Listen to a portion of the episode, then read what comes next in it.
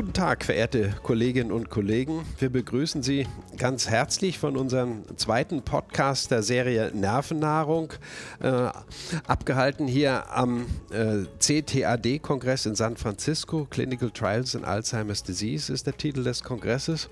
Und zusammen mit mir Lutz Fröhlich vom Zentralinstitut für seelische Gesundheit in Mannheim sitzen wiederum Professor Timo Grimmer von der TU München und Professor Oliver Peters von der Charité Berlin.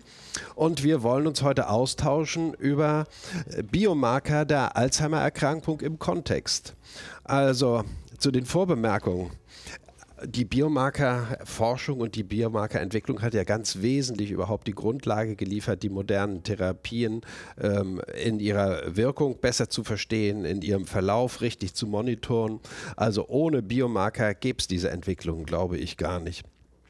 Sie haben damit natürlich auch da generell das Verständnis der Alzheimer-Erkrankung und der Pathophysiologie dieser Erkrankung ganz vertieft und äh, detailliert aufgefächert. Es ist eigentlich ja so eine Art In-vivo-Pathologie geworden. Ähm, und das Besondere ist jetzt ja nun, dass diese Biomarker nicht nur für Spezialisten jetzt irgendwie Erkenntnisquelle sind, sondern in der Praxis auch einen Eingang finden werden oder schon gefunden haben. Und ähm, das manchmal etwas verwirrende Bild dieser unterschiedlichen Biomarker für Diagnostik, Prognostik und Therapieverlaufsbeurteilung jetzt äh, auch von den Kollegen in der Praxis aufgenommen werden wird.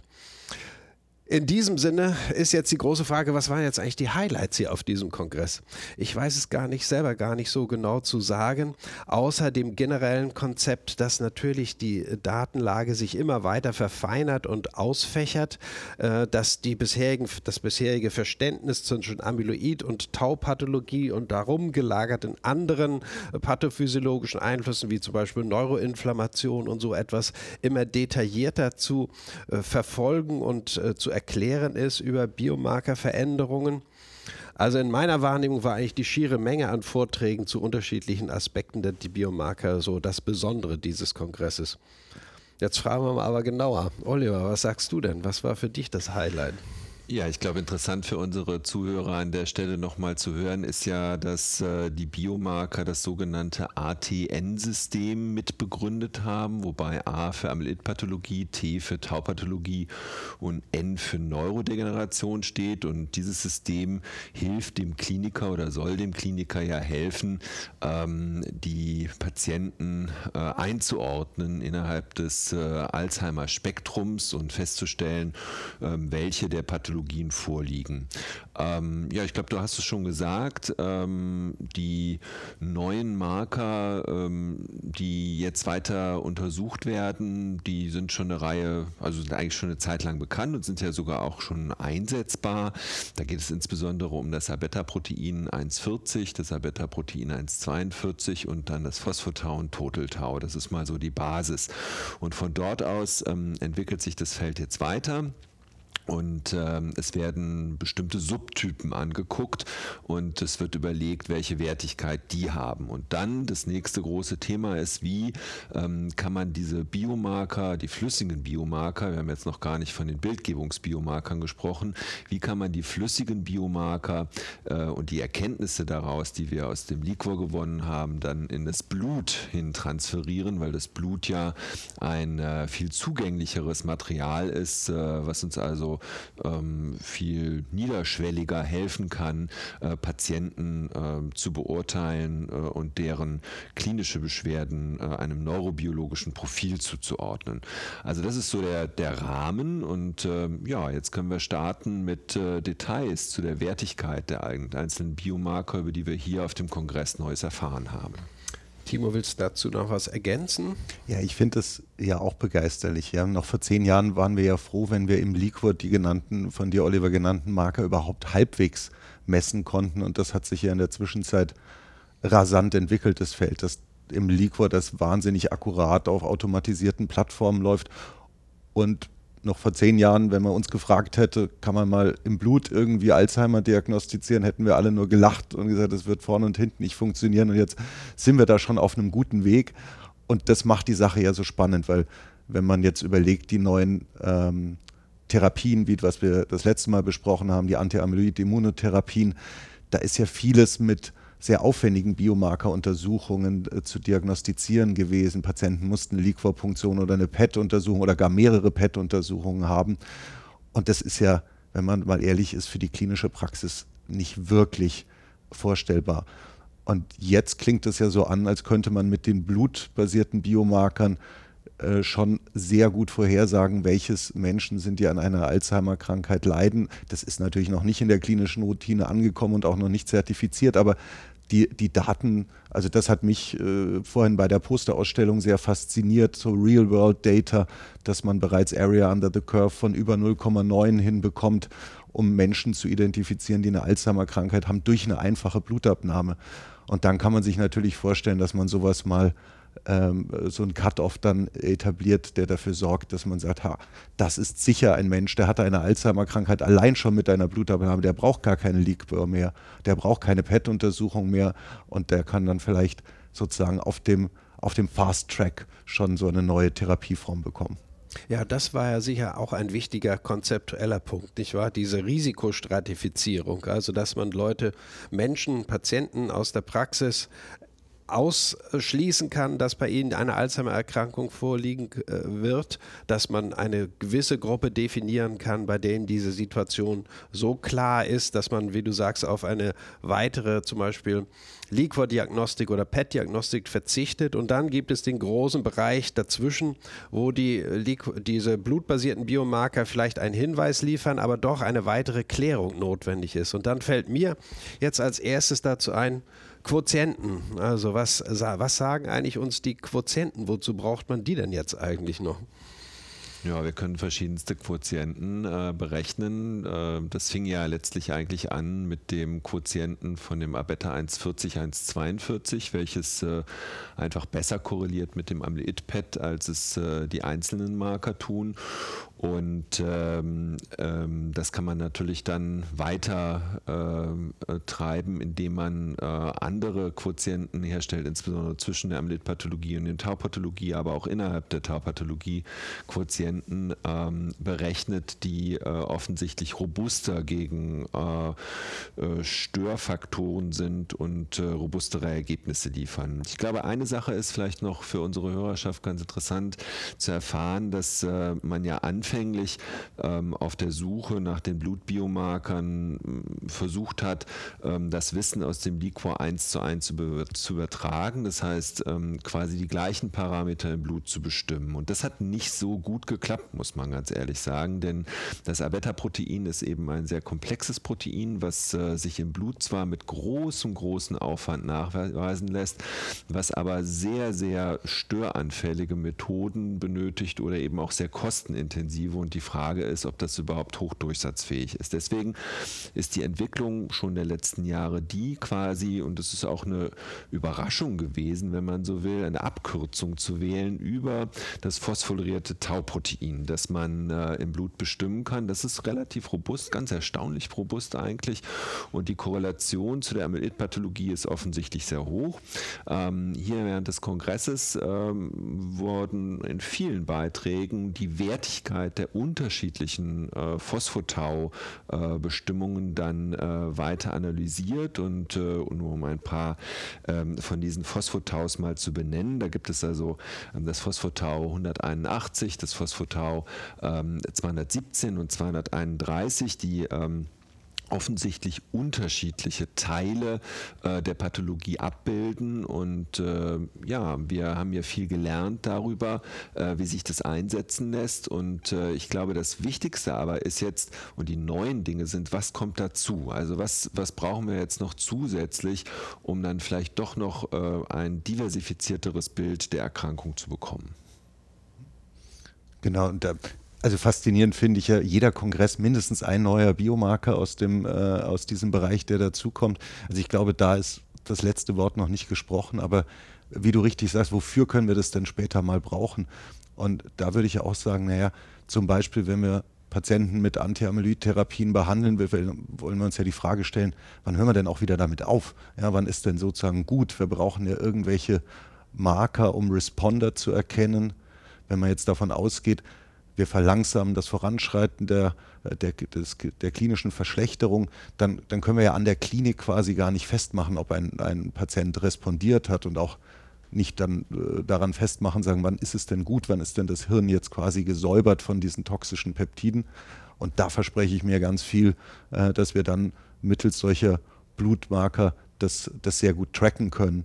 Und äh, ähm, ja, und was du ansprachst mit den Tau-Spezies, da war doch irgendwie schon wieder eine neue, das kann, noch, kann ich noch nicht mal aussprechen. MTBR Tau 243. Das ist das Stichwort, nicht wahr? Genau, also das äh, kommt aus dem Labor von äh, Herrn Bateman, der sich ja schon in den letzten Jahren einen großen Namen gemacht hat mit den Innovationen auch im Biomarkerbereich. Und äh, das Besondere äh, ist, äh, wir sprachen gerade schon davon, dass äh, die genannten Phosphotaus ähm, eben sehr, sehr stark mit dem Amyloid-Plaque-Load korrelieren. Die Alzheimer-Erkrankung besteht aber nicht nur aus Amyloidablagerung, sondern auch aus Taupathologie.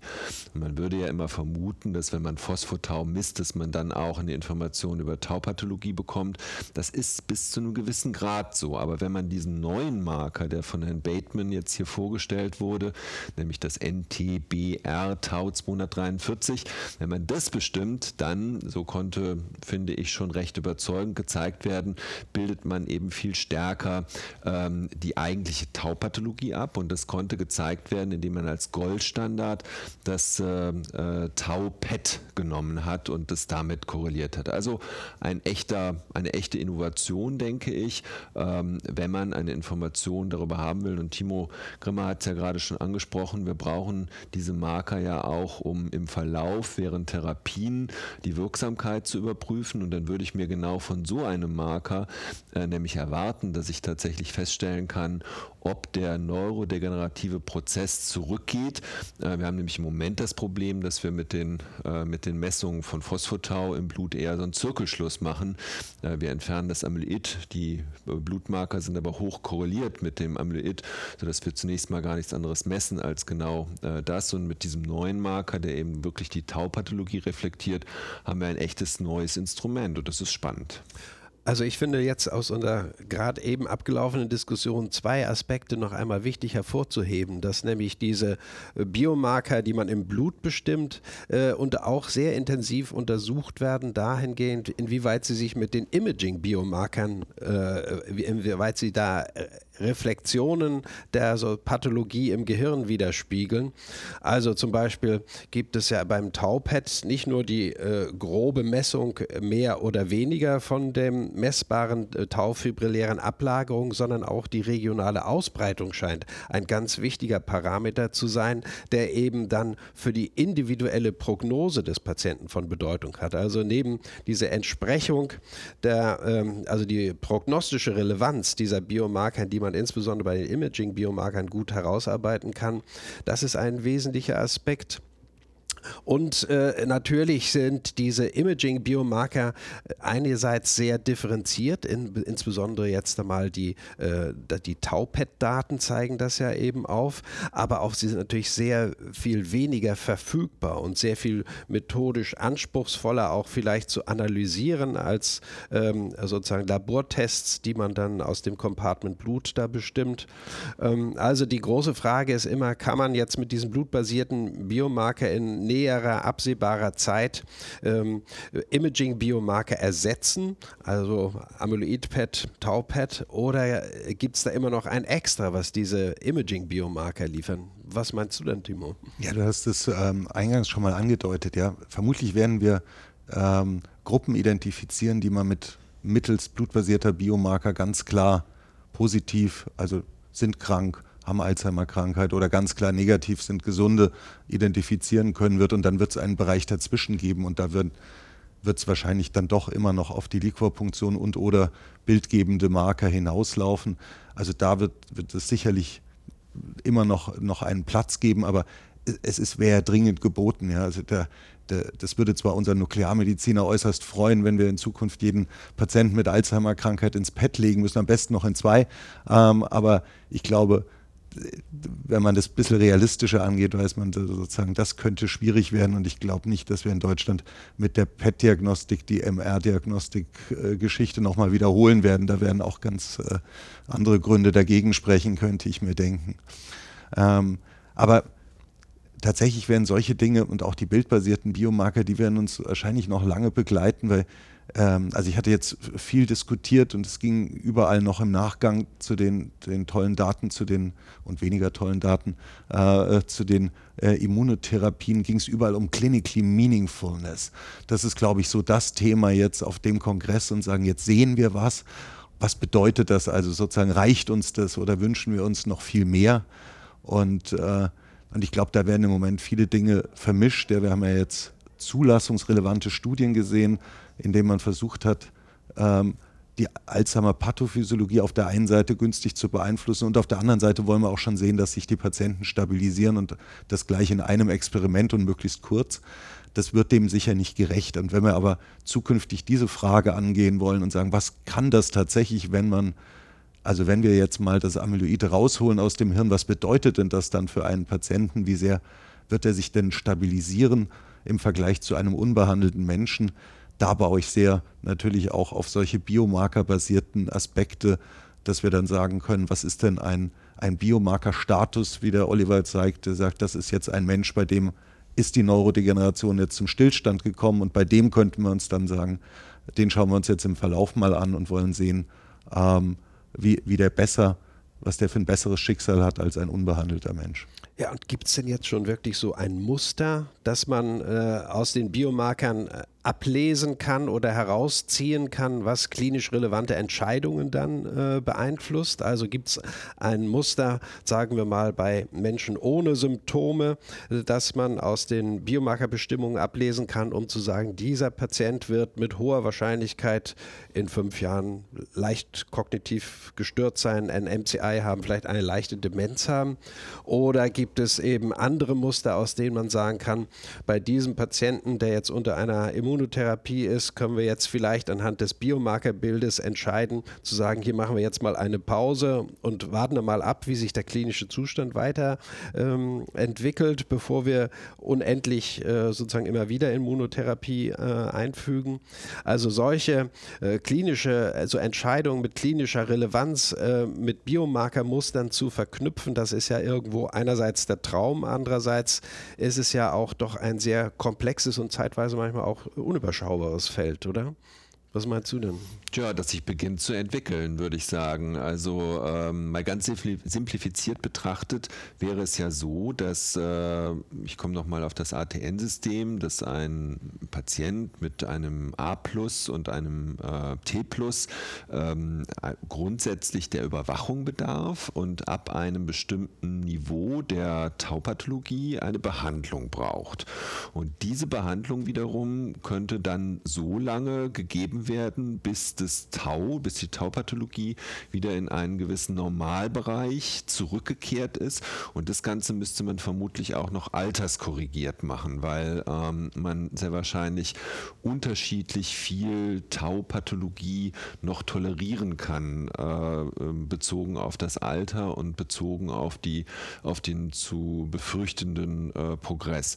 Also nochmal ganz spannend finde ich. Also die Biomarker sind auf der einen Seite in der Diagnostik äh, auf dem Vormarsch und auf der anderen Seite äh, fangen wir jetzt gerade an, sie einzubauen in die sich entwickelnden Therapien und wie sie uns dort helfen können, Therapieentscheidungen zu treffen. Da mag ich noch ergänzen, ja. Also so, so in, in ganz vagen und, und einfachen Entscheidungen ist das ja jetzt tatsächlich schon gemacht. Es gibt ja einen Antikörper in der äh, in Zulassungsstudien, der das Donanemab, bei dem ja tatsächlich anhand des Amyloid-Pads jetzt schon entschieden wird und sagen, hier stoppen wir die Therapie. Ähm, das ist eine mutige Entscheidung. Ja. Bis jetzt ähm, alle anderen tun sich da noch schwer oder wollen eher eine Art Erhaltungstherapie propagieren. Das ähm, also das wird die Zukunft jetzt zeigen und die nächsten Kongresse, von denen wir hoffentlich wieder berichten dürfen, ähm, was tatsächlich da die sinnvollste Vorgehensweise ist. Und der Sponsor äh, von Dynanimab propagiert ja tatsächlich und sagt, wenn das mal negativ ist, dann braucht es das nicht mehr, zumindest die nächsten 10, 15 Jahre. Das wäre ja sensationell. Ja, also ich finde, wir haben jetzt diesen äh, Bogen der Möglichkeiten hier gut aufgespannt und ich hoffe, wir konnten auch den Zuschauern einige klare äh, Erkenntnisse mit Handlungscharakter schon vermitteln. Ich danke euch sehr für diese äh, interessante und umfassende Diagnostik und ich möchte nur darauf verweisen, dass wir einen letzten und dritten zusammenfassenden Podcast noch geplant haben am 5.12. in dieser Reihe, der dann von Professor Meuth auch ähm, moderiert und begleitet und geführt wird. Also ich freue mich da schon nochmal drauf, die Sache nochmal etwas zu verdichten und wieder zusammenzufassen. Vielen Dank und tschüss.